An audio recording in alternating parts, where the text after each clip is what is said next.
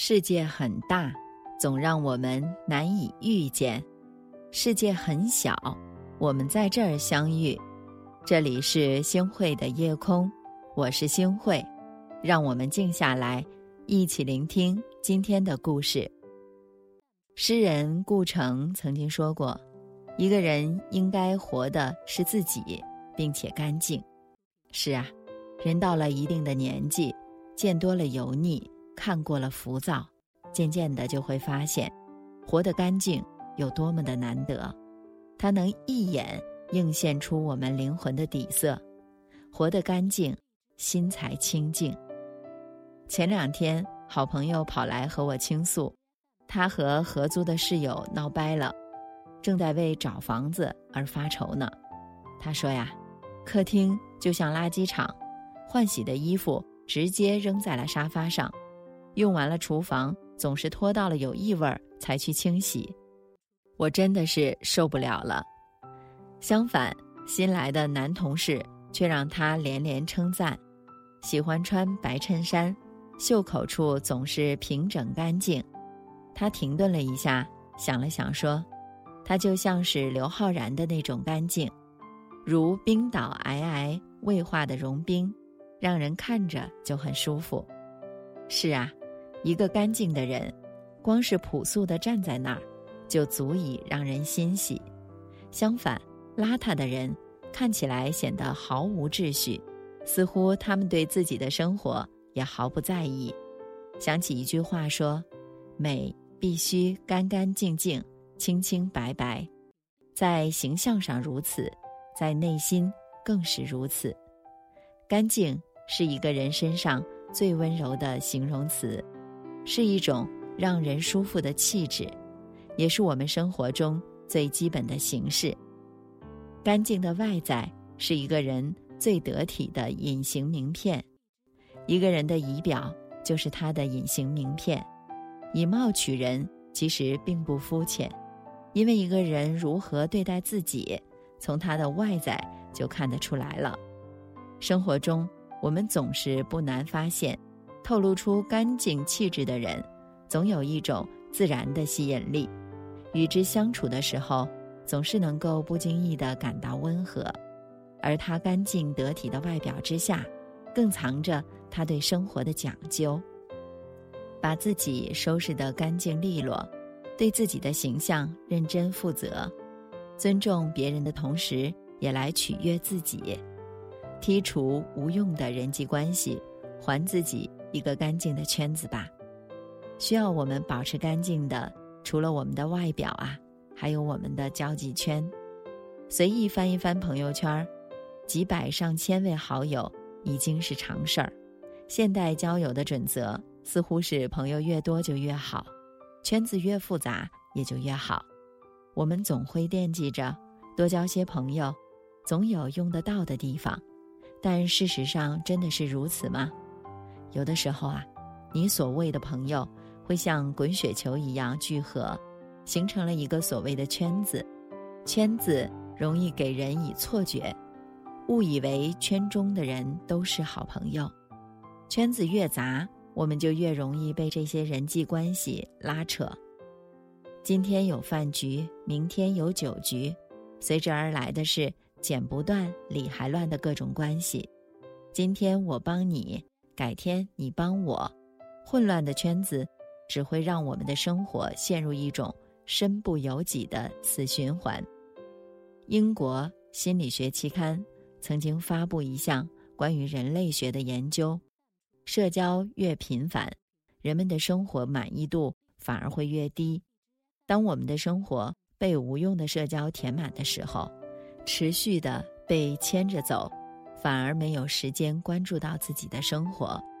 梭罗说：“把一切不属于生活的内容剔除得干净利落，简化成最基本的形式，生活不需要过多的人和事儿，让自己的圈子简单一点儿，不用太大，干净就好。”是的，除了干净的圈子，我们需要的是干净的居所。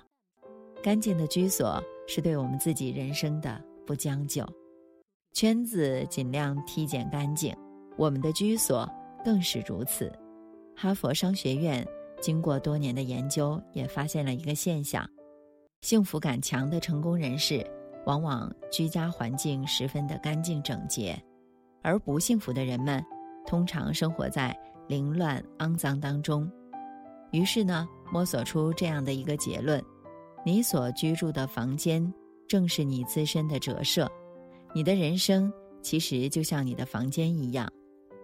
在综艺《女人有话说》中，谢依霖和奚梦瑶来到韩雪家做客，一进门就被惊到了。整间屋子收拾得特别干净，所有的物品都摆放得整整齐齐，就连冰箱内食物也都拥有自己的位置。即使工作很晚，韩雪。还是习惯把家里收拾得干干净净，再去休息。韩雪说：“凌乱的房间会影响自己的工作状态。把居所收拾干净的人，通常都有着严格的自律。他的房间充满了秩序感，生活也一样秩序井然。他给自己制定了严格的作息时间表，每天七点半起床，一边听广播一边做早饭。”晚上十一点到十二点，即使再忙，也尽力留出一个小时给自己学习充电。韩雪的好友说，聚餐的时候，韩雪从不迟到，永远是先到。家的模样最影响我们居住者的心情，看着明亮而整洁的居所，心情也跟着舒坦起来了。而长时间身处乱糟糟的环境，人。也会随之变得将就而懒惰，在这个纷乱复杂、狐狸花哨的时代，物欲虚荣让人开始变得油腻，维持干净就显得弥足珍贵。正是如此，我们更要保持干净清爽的外表，剔除生活中多余的杂质，还自己一个干净的圈子，哪怕在别人看不见的地方，对自己的居所。也要用心打理，因为保持干净是我们的生活方式，但更是我们的生活态度。做一个干净的人，清清爽爽、明明白白，就好像三月的清风，永远温柔，永远澄澈。如果有一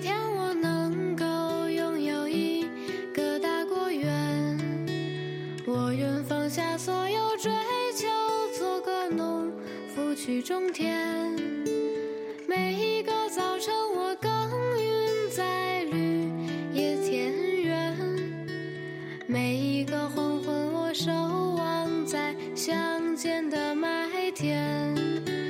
我会把忧虑都融化在夕阳里，让孤独的心等待秋收的欢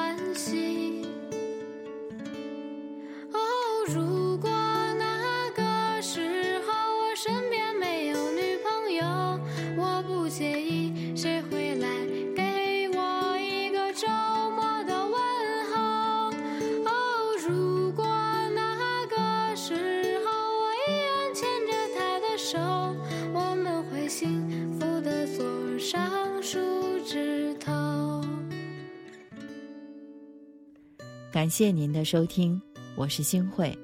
如果您喜欢星慧的节目，请您将我们的节目转发出去，让更多的朋友走进我们的夜空。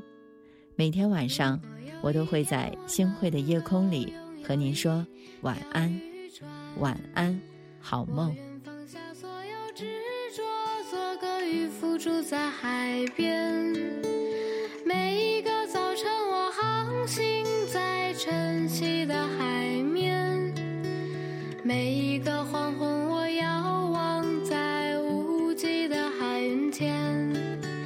我会把思绪都消失在波涛里。